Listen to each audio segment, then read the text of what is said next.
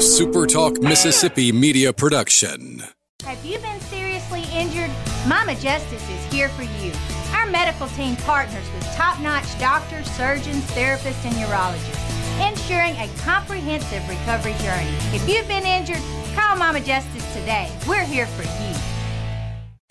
Celebrating the amazing people of coastal Mississippi and across this great state who are working hard to make this a great place to live, work, and play. This is the Ricky Mathews Show on SuperTalk one oh three point one. Welcome to the Ricky Mathews Show, where if you're a regular listener, you know by now, this is uh, where we celebrate coastal Mississippi and the amazing people who are making this such a great place to live, work, and play. And, and, by, and by the way, we'll, we'll uh, occasionally focus on Mississippi and leaders who are making a difference. We cover a wide range of topics here. Mostly the focus is on people making a difference. We t- we'll talk to characters from time to time who are making a difference. Uh, we have a great show today, and uh, we'll get to our guest here uh, shortly. Hey, this morning I had the opportunity to speak at the American Heart Association C E O Breakfast, and it was terrific. I got a chance to see a lot of my old friends, Anthony Wilson from Mississippi Power Company, Roy Anderson, uh, a long list of others. Uh, Fufo Gillich was there. But um, but it was an important meeting as, uh, as David Machado, the, this year's chair, uh, uh, tells the story of their efforts to strengthen the American Heart Association and their work to make sure that people learn C P R and uh, all the other work that the American Heart Association has been involved in for many, many years in terms of research, et cetera. And um, my uh, my my daughter-in-law, Sierra, my, married to my son, Jordan, and her daughter, um, Mila, joined me, and I told my story of uh, having been a former paramedic, and uh, I was in pre-med. It was headed toward medical school at one point in my life and made a change in my career objectives, and sort of the rest is history. But along the way, I got some great training as a paramedic that I've talked about on this show many times. And I told the story of the the numerous times that I've had the opportunity to do C P R, including, the, uh, unfortunately, or fortunately, really, because I was there, and, and it was a little divine intervention when my granddaughter Mila stopped breathing and had the, had the um, opportunity, the important opportunity to do mouth-to-mouth on her. And I told the, my story, my story of C P R, my story of Mila, and Mila was there. She signed a card that went with these kits to all of the uh, C E Os that were there. And she was so sweet and so happy to be there. And I was so glad to let them see her there smiling, because I think it makes uh, a very compelling case f- uh, for everyone, not just the folks that were at this meeting, but listeners, people who are who are really paying close attention to this show. Uh, that you need to learn C P R. C P R is so important, and you can save lives, and I've seen it over and over and over again. So I was honored to have the opportunity to participate, and it was good to see, again, so many of my old friends. And uh, and I wish uh, the American Heart Association well as they you know continue to move forward with their fundraising efforts and their education efforts and their research efforts and all the things that they're involved in. So really, really important meeting this morning. So now let's shift gears. Uh, let me let me uh, invite my friend Erin Rosetti, who is uh, works as a communications kind of specialist for uh, Memorial Hospital, uh, Memorial Health Systems. Uh, and um, and she's become a good friend, and I'll tell you more about about Erin here in just a second. But first of all, let me just say good morning. How you doing, Erin? I'm doing well. Thank you for having me. It's good to see you. Um, so, listen, I've talked to several uh, weeks now about these thought leaders that uh, SuperTalk Mississippi Media News has developed across the state. Uh, a number of them are from coastal Mississippi, and it's been awesome having these conversations. Well, one of the ones that I'm really particularly excited about is something that actually came out of a meeting that I had on the air with some leaders of Coast Young Professionals here in coastal Mississippi. And uh, through my conversations with them, what evolved, though, was a, a series of conversations that led to a column that this group is writing collectively now for SuperTalk Mississippi News called Next Up. And and Next Up's important because Next Up is not just necessarily about leaders that are kind of low on the totem pole, working their way through the community, which I think a lot of a lot of leaders are doing that, and that's important. But this group actually is identifying leaders that are going to be the next up. These are the ones that are going to be leading the chamber next. These are the ones that are going to lead the Coast Business Council next. These are the ones that are going to lead the, the American Heart Association next. They're they're literally ready to go. They've been involved in multiple uh, leadership programs here in coastal Mississippi, and they they get together and they stay focused, and they are they are always thinking about brain drain and how do we keep people from leaving this area? How do we keep them here? What are the kinds of things we need to be talking about? They're talking about leadership development opportunities. I mean, the list really goes on and on. And now, so this group now, this Coast Young Professional Group, is involved in writing this Next Up column for SuperTalk Mississippi News, which will lead to them joining me on my show here, the statewide shows with Gerard and Paul, and um, and there'll be thought leaders in this state. So the topics they'll be writing about aren't just applicable to coastal Mississippi, they're really applicable to the state. So I'm excited that they're get, they have a voice now in the conversation. And since so many state leaders pay attention to our shows, it really is a great way to sort of inject into the overall conversation that's taking place in Mississippi uh, the topics that they, that they will write about. So Jace Payne wrote the first one. He did a great job, and he joined me here on my show to talk about it. He's the current president president uh, of, uh, of C Y P, Coast Young Professionals. And Erin wrote the second column. But um, before we get to the column, which I think she did an incredibly good job at, um, I wanted to talk a little bit about, about her story. So, Erin, let's just start with this. Why don't you just describe to people what you do for Memorial? Yep. So my, my role is internal and external communications, and that includes a lot, obviously. Every day is very dynamic. Uh, media relations is a huge priority for me. Um, issues management, so really trying to be proactive versus reactive, uh, working with stakeholder groups and outreach and everything that you can possibly imagine that in, that is entailed in public relations and communication strategies. I'm I'm going to have a hand in here.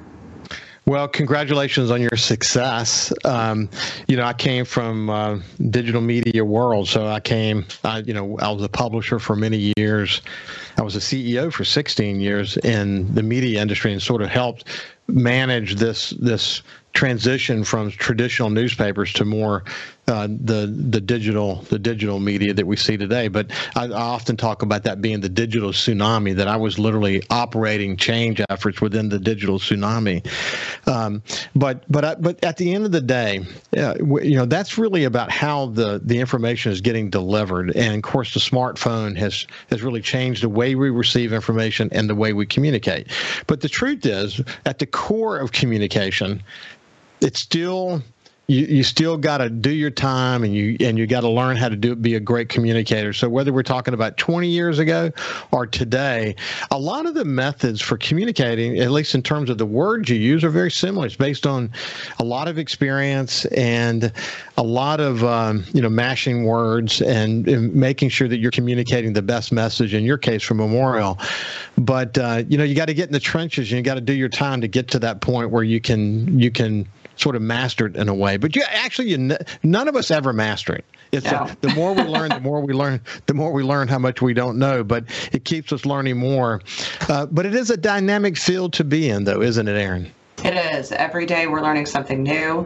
As you know, social media evolves on a weekly basis, um, and all of our channels evolve on a weekly basis, and how our audience consumes media changes drastically from day to day. And, and what they find trustworthy and what they find relevant is, is also something that we have to contend with every day too. So we have to be empathetic. We have to be able to put ourselves in the shoes of our audiences and who we're targeting and be effective. And it, it's through relationship building. So I think that's the tenet, that's the core of what I do in public relations. I, you know, I try to establish relationships and, and make them genuine. I always want to have a genuine relationship with someone. I want it to be credible. Um, I want us to have synergy and be able to learn from each other. And that's what I love about what I get to do every day. It's exciting. It's exciting um, to be able to share your story. But what's interesting is that if you take the collection of those of you who are involved in Coast Young Professionals, C Y P, we'll, we'll refer to it as C Y P from this point forward. For those of you, of you who are involved in C Y P, you each bring those valuable skill sets to the table. And the the years of development and work in the trenches to get to that point, and you come together and you actually end up becoming sort of mentors to each other in a way, don't you?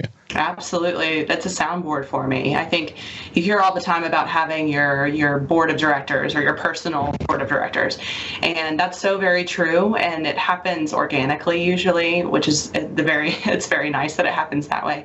Um, but you know, I, I respect and look up to people that are my age, that are younger than me, that of, of course are older than me and more seasoned. So it's just, it's a beautiful thing whenever you have a group of people come together and we all have ambitions and, and we want to grow as individuals, but also collectively. What the magic happens after that, right? It, it really, it really does. It's, it's great that there's this mechanism that was developed years ago to give you guys the opportunity to network and get to know each other better, to be able to support one another in your careers, to be a, a, a sounding board, to to talk about challenges in the community and what you might want to do, how you might address those challenges. But you know, the evolution of these conversations that you guys have lead to substantive thinking about the future and how we might address those. And that's one of the next step column I think is so important. Hey, when we come back on the other side, I want to talk about Erin's early days in Saint Martin and, you know, where she grew up and went to school, et cetera, et cetera. We'll get into all that here after this. We'll continue our conversation with Erin Rosetti. We'll see you after this.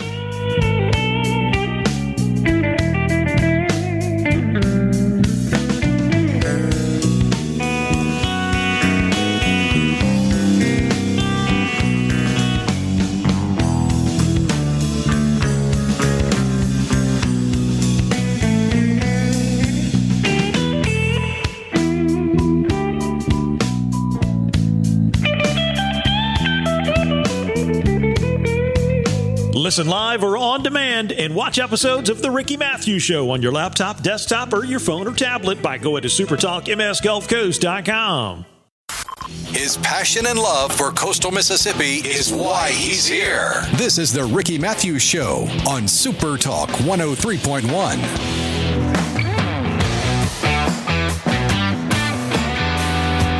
Welcome back to Coast View. I'm visiting with uh, my friend Erin Rosetti, who is a you know communications person, really important role she has at Memorial. And uh, she's active in Coast Young Professionals, and she recently wrote what is essentially the second installment for the Next Up column, uh, a column about, about young leaders emerging in the state. And uh, it's been distributed across uh, the, the SuperTalk uh, News Network. And I should also point out, you know, there are twelve stations in the SuperTalk group as far as it, as it relates to this particular channel. So there are seven SuperTalk channels.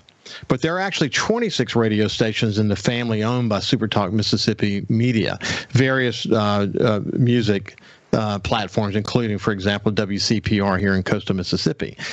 Um, but then, in addition to that, there are twenty-five other stations, radio stations, that are part of the SuperTalk News Network. So that's fifty-one radio stations across the state that have access to SuperTalk Mississippi News. So you can understand when we're having important conversations that turn into news and they get distributed to all those other radio stations, that SuperTalk has the ability to have the important conversations and, and at least position it in a way that everyone across the state can uh, can have access to it. Then when you think about the multimedia aspect to it, super this show actually airs on SuperTalk T V at C-Spire T V across the state of Mississippi. And then uh, you talk about YouTube and Facebook and the podcast platforms. This company is playing on a bunch of different cylinders. And I know, I, just from my own experience through SuperTalk Outdoors and through doing this show, the Ricky Mathews Show, I know that when we have important conversations that leaders in coastal Mississippi pay very close attention, leadership in the state, the lieutenant governor, the governor's staff, uh, the the, the uh, Speaker of the House, the state auditor, the secretary of state, they all pay very close attention to the conversations that are happening on this show. Our, our coast legislative delegations paying attention, mayors are paying attention, city councils are paying attention. And that's the beauty of what SuperTalk has put together, the opportunity to have these conversations. And I can't think of a more important conversation to have than about leadership and the role that leaders need to play in our community to help us advance the ball. And that's what that's what Erin and I will be talking about here shortly. Um, so, Erin, you you grew up in Saint Martin. Tell me a little bit about your, your early life and where you went to school, et cetera. Yeah, I went to Saint Martin um, School District. I actually started in the Diocese of Biloxi at Nativity and um, then transferred to Saint Martin. So I grew up in uh, kind of a rural area, so north of I ten, um, just by a bit, so very short distance to I ten. My grandpa was considered the last cowboy of North Biloxi, and he held that title proudly. I learned all about the stockyards and how to help with cattle from a young age. So I got to um, experience, you know, the solitude of, of having a farm basically right next to me. And um, I grew up in Saint Martin, and then I graduated from the high school in two thousand ten. So I was really involved in the high school, of course. I uh, took a lot of leadership positions throughout my time there. And I also worked at the Shed Barbecue and Blues Joint. That was a huge part of my high school experience. I spent a lot of weekends there and late nights there. Um, but it, it definitely molded me, and it, it made me the person that I am today. And I spent a lot of time outside. I love being outside and enjoying the outdoors. And uh, I feel grateful for the, the type of childhood that I had here. So were you, uh, were, you know, you strike me as someone who was a good student in school. Yes, I actually, it's so funny. I graduated, let's see, I was number four in my class, and the top three are incredible humans. The our valedictorian is, I believe he works for Harvard now, I want to say. Um, so he studied polymer science at U S M, and um, now he's working on with venture capital firms to develop this prototype in polymer science. And um, I mean, the the people that I got to associate with and work with in high school are doing incredible things in our world, not just in our state. So it's it's really exciting to see. So you uh, you went to college, and uh, you tell me about that selection process and what did you learn there? Sure. Uh, I, my first choice was the University of Alabama for their public relations school. And, um, you know, I, I visited several campuses. I wanted to really get to know where I would possibly be. And going there, I did feel like this could be my future home, that it felt right for me, um, until I went to L S U and visited for the Spring Invitational, which is essentially a testing program. So you get to test out of classes and a semi, like quasi uh, orientation of the campus. And that felt like home. It just embraced me with the Southern Louisiana hospitality that it's famous for. And I fell in love, and I felt like this could be it for me. You know, it's not too far from home, but it's a world away from what I'm used to with a campus of thirty-five thousand students. Um, and it just felt like this is it. This is the right fit. Yeah, and my time in Louisiana, I got to know the president of L S U well, and understood extraordinarily well how unique L S U was really in the United States in, in that way. If you think about Mississippi, for example, we have Southern uh, U S M, where I went to school, Mississippi State, Ole Miss, a bunch of smaller colleges. Certainly they have smaller colleges in, in uh, Louisiana as well, but the boss hog in Mississippi is L S U. And whereas we have a college board that oversees our state universities, and L S U, L S U alone has its own board of trustees. And uh, and so it's a they don't have co- competition at that level. It's no. a very unique a very unique uh, situation. And, um, you know, it doesn't make it any easier to run a university because you're always going to have your critics and whatever. But the reality is um, L S U is a very unique, has a very unique relationship with its state that um, that we, we know well when we play them, when Mississippi universities play the L S U in baseball or football yeah. or whatever it may be. Um, they take that stuff seriously, don't they, Erin? Oh, I had never experienced fandom before, like true fanatical loving a, a sports team before until I had my first, you know, Saturday night in Death Valley, um, where it felt like a religious experience. I mean, I don't know if you've attended one, but it is, people stand up, they sit down, there's like a liturgy. I mean, it really felt like, you know, this is, this is palpable what people are experiencing here. Um, and that's with every sport though. That's not just football, that's baseball, volleyball. I went to lacrosse games. I mean, there's always something going on on campus, especially related related to sports. Um, but it's just a very unique community of people. And I really found, again, mentors and friends for life in my short time there. Well, listen, I was born in Birmingham, Alabama, and my dad was a traveling salesman for a company called Lee Lightner that brought him to Mobile, Pensacola, and then eventually to to uh, Gulfport when I was four. So I consider myself a native. But the rest of his family and my mother's family are still in Alabama, and they all all the all the elders went to Alabama. And I mean, I mean, I'm talking about big time Roll Tide fans. Interestingly enough, the grandkids to a person all went to Auburn, including one of my sons went to wow. Auburn. They played baseball at Auburn, and you know, generations played baseball at Auburn. But and then, it, as irony would have it, I would become president of Alabama Media Group with responsibilities for Birmingham and Huntsville and Mobile, A L dot com, et cetera. And um, and uh, you know, we wrote we wrote uh, three books about Alabama. I, I literally was publisher of two of the books were about the national championships. Yeah. And let me, you talk about a religious experience.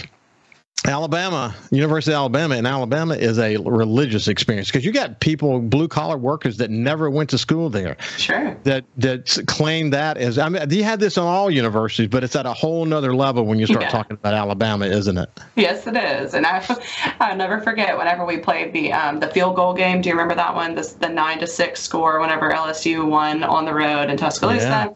Okay, so Baton Rouge was like set on fire that night in the best way possible. I mean, it's just that rivalry. It cannot be, to me, there's no parallel to it. I mean, I know that I know the Midwest has their rivalries. I get that, but this is a different level again of fandom, and we take it very seriously. Um, but I will say, you know, the S E C as a family itself is, is such a great one. And there's a lot of camaraderie, a lot of competition, but you know, we love each other regardless. And we have to, we have to work through the season to together, um, but it's always fun to see that fandom and that base. Yeah, all of us, all of us in my family went to Southern Miss, except my son Justin, and uh, he made us all Roll Tide people. Because yeah. excuse me, excuse me, he will kill me for saying that. War Eagle, War yeah. Eagle people, and right. uh, yeah. yeah, we loved Auburn. Auburn was really good to him, and he's done great in his career up in in New York City. Yeah. Um. So, so how did you end up at Memorial? How did you end up in communications? Sure. So I uh, I studied public relations, mass communication at L S U. I was really involved in the Public Relations Student Society of America, and that is um, it's basically the umbrella organization is Public Relations Society of America. So it's the st- student version, but you get to make those connections that you would if you were part of the, the adult version, if that makes sense. Um, and so I was highly involved. And whenever I was considering graduation, you know, I thought about internships in Baton Rouge, maybe New Orleans, definitely Mississippi. I was looking for opportunities here. And my mentor at the time and my capstone professor said, you need to apply for this opportunity in, uh, for Edelman, which is a global P R firm. And I said, all right, I don't believe I can get it, but I'll trust you. And, um, and the rest is history because that started my career. Excellent. We'll pick it up there and talk about her time at Memorial, and then we will shift gears and talk about this wonderful column that she wrote. That's uh, another another stake in the dirt around how young people can be leaders in this state and raise important, you know, uh, conversations that we need to be having. We'll see you after this with Erin Rosetti.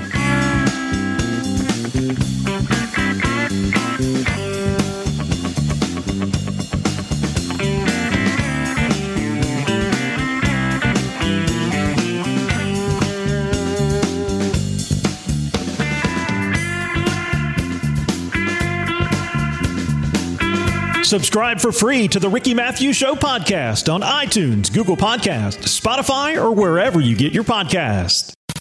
Reminding you why we all love living in coastal Mississippi. It's the Ricky Mathews Show on SuperTalk one oh three point one.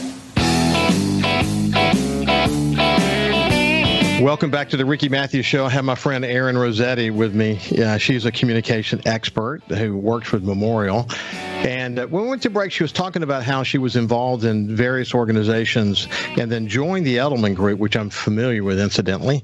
Uh, but what, what I hear from your story, and I said this at the beginning of the show, but is this this willingness to do, to not skip steps, to do, you know, do, pay your dues along the way and learn in the trenches and whatever. Edelman Group was a great one to learn from.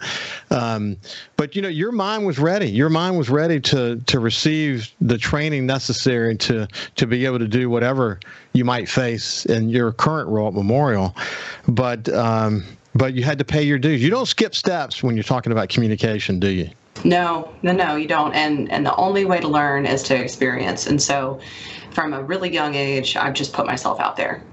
if no one else is willing to do it, I will. Um, and that can be from the highest level to the lowest level, right? Yeah. I mean, working, you know, working in a restaurant, you got to do everything, the good things, the not so fun things, not so glamorous. Um, and that gave me the mentality of, I don't care what the job is, I'm going to do it. I'm going to get it done, and it's going to be something I'm proud of. And with communications especially, that is that has to be your your level setting. Um, you know, you have to make sure that you're doing something that you're proud of and it's quality, and um, that's how you succeed in this field. Yeah. Erin, one of the things that I was really fortunate, I had the opportunity to work around Pulitzer Prize winning writers and editors. And I got advice early in my career from Roland Weeks that said, you know, he said, you know, I always made A's in writing and English and whatever. But when you get into the real world, what you could say and what would take you three pages to say, learning how to say that in a few paragraphs is really the key to successful communication. And one of the things he said, he said, you know, f- pick you two or three of the best editors around you. And and let them help you, not just edit you, but also teach you, you know, uh, how to how to get better. And I started to do that early in my career. In fact, even to the moment I retired, I always would run. I'd find the best wordsmiths among these incredible journalists that I had around me, and I would always run any important communication by them and see what see what they thought. As a result of going through that process over the years, over thirty years. It makes you a pretty good communicator after a while. And when I sit down to write something, I, I often say to myself, boy, the clarity of thought that I'm able to convey did not come overnight. It took years of get, writing. You just got, even today, I love to write, but you, but you, it's, it's something to, if you don't use it, you will lose it. You have to stay with it and master it. But uh, that's an important message for young people who, and even, even anyone, you might be ninety years old and thinking about improving your writing skills. That's important advice, isn't it? It is. And you have to have some thick skin. I mean, the first, the first draft is not going to be great, and you have to be okay with that. And you have to be able to take that feedback in stride. Um, and I know saying thick skin, right, it, that can be frowned upon, but it really is a matter of learning and growing and improving. And if someone's willing to pour into you and give you thoughtful, considerate feedback, it's worth it. I mean, you want to learn that so that you can be better next time. And I'm really grateful for my um, my director and my V P here, because they are willing to pour into me and take the time to, to thoroughly review things and give me perspectives that I hadn't considered, and and to really con- you know be able to discuss the angles that are involved. And that's invaluable. You can't get better if you're resistant to the feedback. You got to want the feedback. To be a human sponge, a true human sponge, the thick skin is right, but but you got to love feedback that is different from what you were thinking. And mm-hmm. it, that's how you improve. That's how you get better. So talk to me about your column. The headline is, Next Up, the courage to build, young residents creating a better Mississippi. I got comments about it. I, I mean, first of all, I think you're, it was an amazing piece, but, but I'll interject at some point. Talk to me about sort of the, the, the thesis statement for mm-hmm. what you wrote. Mississippi, especially, you know, in the, in the light of young people, the, the angle is usually everyone's leaving. They're leaving in droves. The talent is gone, or it's fleeting, or it'll never come back. And I'm tired of it. I'm so tired of it, because it doesn't acknowledge the people that are here, that are doing the work, um, that are uplifting our communities and our state, and are working so hard to to try to shift the narrative and to give to give our world something else to talk about than than just the negative here. Yeah, boy, is that true? Is that true? Like, look, this is not this show's not political, and so uh, I'm not going to make it political. But whether you're a Democrat or a Republican in this state, no matter what position you hold in this state, from the highest level to a point in the legislature, or maybe you have influence over those people, we've got to do better. I mean, we just have to do better. I, one of the things that I, I talk a lot about is the Delta, Mississippi Delta. I spend a lot of time in the Mississippi Delta. And the reality of the Mississippi Delta is that if you were to take the Mississippi Delta out of the numbers, Mississippi would be somewhere in the middle, probably, as it relates to, you know, where we rank on most things. But because we have not wrestled with the Mississippi Delta uh, from an economic point of view, we have we have we still wrestle with uh, rural areas of Mississippi. Mississippi is a very rural state. Um, for, you name it, whether it's economic development, whether it's access to health care, which is a huge issue in this state. all these things are important, uh, but we still have an image problem. I, I find myself, Erin, when I leave, and this has been throughout my career, when I'm leading corporate efforts for the various companies that I work for, I would often give a little bit of a speech about Mississippi ahead of time to explain that it, what you have in your mind may not necessarily be what actually is happening here, and I explained that to them. And I, I wrote a column after the, after the recently, actually, after the Delta hur- uh, tornadoes, and how we all come together and how resilient we are, what we learned about ourselves uh, after Hurricane Katrina. I wrote about it in uh, Governor Barber's book about about Hurricane Katrina. But then our leaders do things. They say things. They, you know, they they that which in some respects, whatever they do and say, sometimes they set us back. They don't. They're not adjusted to the reality of where we are. A lot of times, it's a political calculus that they say it. But I often say about that, if it is a political calculus, what does that say about how they see us? We we're not aligned enough around everyone having the responsibility to overcome that perception that we too often fight. And, you know, the rest of us are actually doing a pretty good job of dealing with issues that we've struggled with early in, in our in our Mississippi history.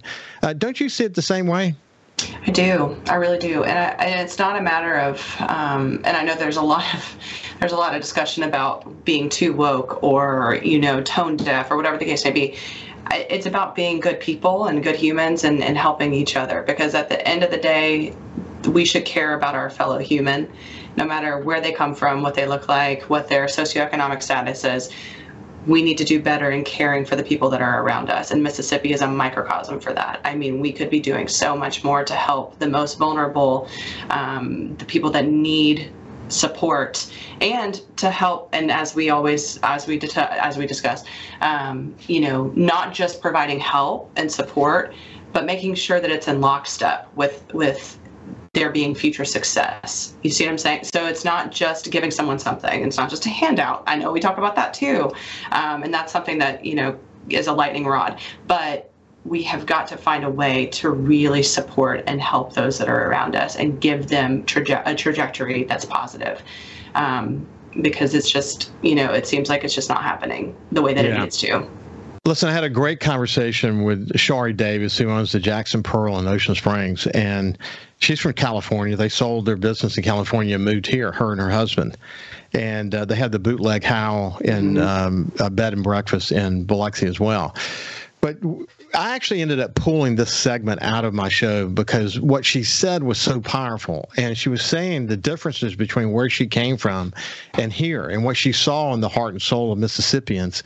And she said it didn't matter where you came from or, you know, who you were or who you loved, you were accepted and you were loved. And the way she talked about it was so, gosh, it was so, I think we need more people to come in from the outside and reflect on on back to us what they see in us when they get mm-hmm. here, because, you know, we see it after disasters it, like it, like Katrina, like the tornadoes in the Mississippi Delta. There are so many other situations where we see that, but we, you know, Mississippians as a general rule reach out and they care about their neighbor and they help their neighbor, et cetera. I don't. I, I I worry in our state that we're not having enough conversations about how to bring everybody together. That we get bought into sort of these national narratives, and yeah. and as a result, we end up getting polarized. And the polarizing ends too often define the agenda. One that applies to your industry, and I'm not. This is not to. This is not to to sort of drag this one into the conversation. But but I don't think we've had an honest conversation about Medicaid expansion in this state, for example. Right. You know, people you know put a political stake in the ground about that, and we're saying no to a million dollars. And my point about that simply is that if you were to say that you could get a million dollars a year and, excuse me, a billion dollars a year, we would be holding special sessions of the legislature to, to grab that money, because as we wrote about when I was in Louisiana, and the governor of Louisiana accepted Medicaid expansion, is that the economic impact of that alone is a big, and it's not the solution. The healthcare system's going through an entire reengineering currently. Mississippi needs to do that as well to understand how does all these pieces fit together, but Medicaid expansion is a big part of that. But we won't even think about it. It's a, it's amazing to me that we can't come together on something so vital in a rural state like Mississippi and say no to that much money. It just doesn't look smart when we do that. Hey, when we come back on the other side, we'll continue our conversation with Erin Rosetti.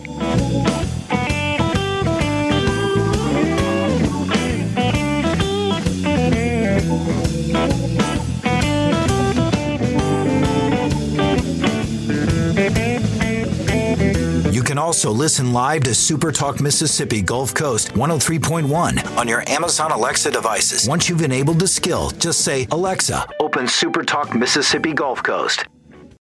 This is the Ricky Mathews Show on SuperTalk Gulf Coast one oh three point one. Welcome back to my show, and I'm visiting with Erin Rosetti, who wrote a really compelling piece for SuperTalk Mississippi News, a, a Next Up column.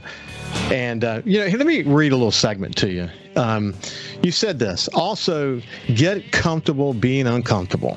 The young people in my community are making the biggest difference.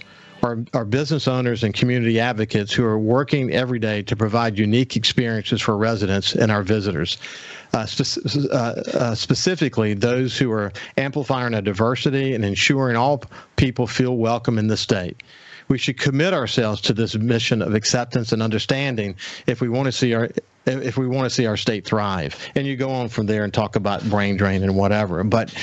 Um, but again, it's sort of like it's a paradox because most people sort of get that, but sometimes the leaders, uh, uh, you know, whether they be Democratic leaders or Republican leaders, they're creating these polarizing ends when the majority of us, I don't care if you're Republican or Democrat, are somewhere in the middle, and we see how we should get along and we should address these issues. We may disagree on some of these policy discussions, but the point of disagreeing before we ever even have the conversation, we got to get past that, and we got to get in the trenches and be and be courageous, and we have to be willing to be uncomfortable. Isn't that true?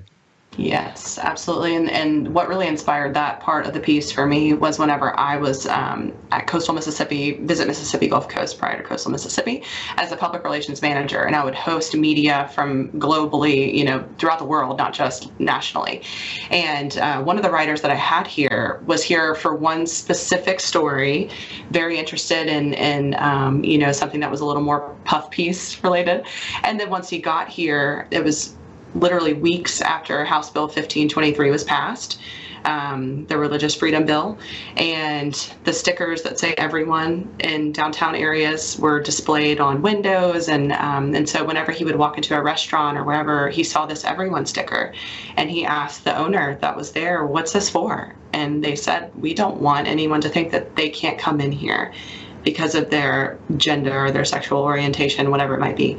We want them to feel comfortable being here because everyone is welcome here. And so he wrote this beautiful piece about Mississippi isn't what you think it is, and this is why. And that really inspired me to write about this subject in particular. There are people that are making bold decisions and being super courageous, and it's working. It's working, it's helping. Yeah, I've actually written a piece about courage. Uh, in fact, I was watching Ed Sheeran's documentary recently, and it was it's a really good documentary about what it takes to be successful, et cetera. But his wife, Sherry, at some point during it, starts to reflect with Ed about what will people say with about me when I'm gone? And it got me reflecting about myself. And, you know, it's interesting because I went through a lot of iterations about this. But the one thing I would want people to say about me, Erin, is that I had the courage to speak up, that I had the courage to tackle the tough issues when others weren't willing to do that. And, and this is something that I challenged at the One Coast Awards the year before last. Uh, that we have got to quit g- grabbing hold of the status quo and protecting that. We've got to be willing to have these bold conversations that are sometimes, as you pointed out, uncomfortable to have, but but address them. And um, what I love about the Next Up column and what you're doing with your with your uh, fellow C Y P members is raising these important questions to say these are the things we're thinking about. You need you need to think about them too. It, these are apolitical conversations that we should be having. They should not be had within the context of politics. We should be having them because they're important to have. They speak to the perception of Mississippi. They speak to the reality of what we, who we really are as a people. And that oftentimes there's a disconnect between the, the national perception, perception, which affects our ability to attract people here, and what's really happening on the ground. And we're not just we're just not having that conversation. It says, doesn't often, too often, doesn't seem to be even a concern about it. In fact, I would go so far as to say some of our leaders do things that only serve to push those uh, those perceptions and make them more crystal clear to those people on the outside, even though it's not real. Unfortunately, that's where we are. But um, but I really appreciate you weighing in. Uh, one of the things that you and I will do in the fu- in future conversations is uh, is is zero in. In fact, I'm, I'm actually going to structure a, uh, a show around courage and invite some of you to, guys to be involved. I may bring somebody like Jerry Saint Payne into the conversation, but I want a group conversation about courage and the need for more courage. And uh, and I, I think something like that could could make a difference. Um, what kind of feedback have you gotten? Overwhelmingly just positive. Um, you know, I shared it to my personal networks, and um, people that, especially people that have moved away, uh, have reached out to me and, you know, have expressed that this is exactly what I feel. This is how I feel. This is how I talk about our home. Um, the reputation of Mississippi precedes me, but I try to change whoever I meet. You know, I change their perception in every interaction I have.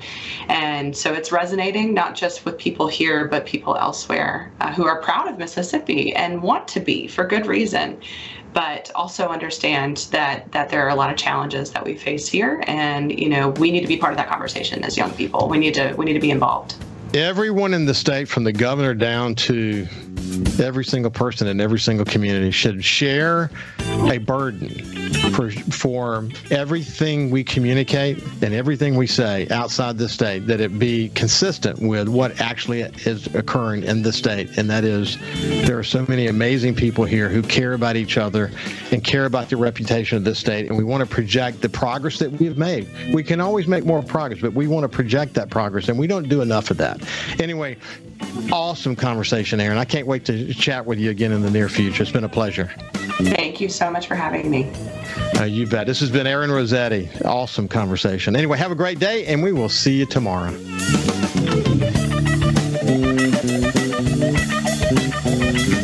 Follow SuperTalk Mississippi Gulf Coast one oh three point one on Facebook. Facebook.com slash SuperTalk MS Coast one oh three point one.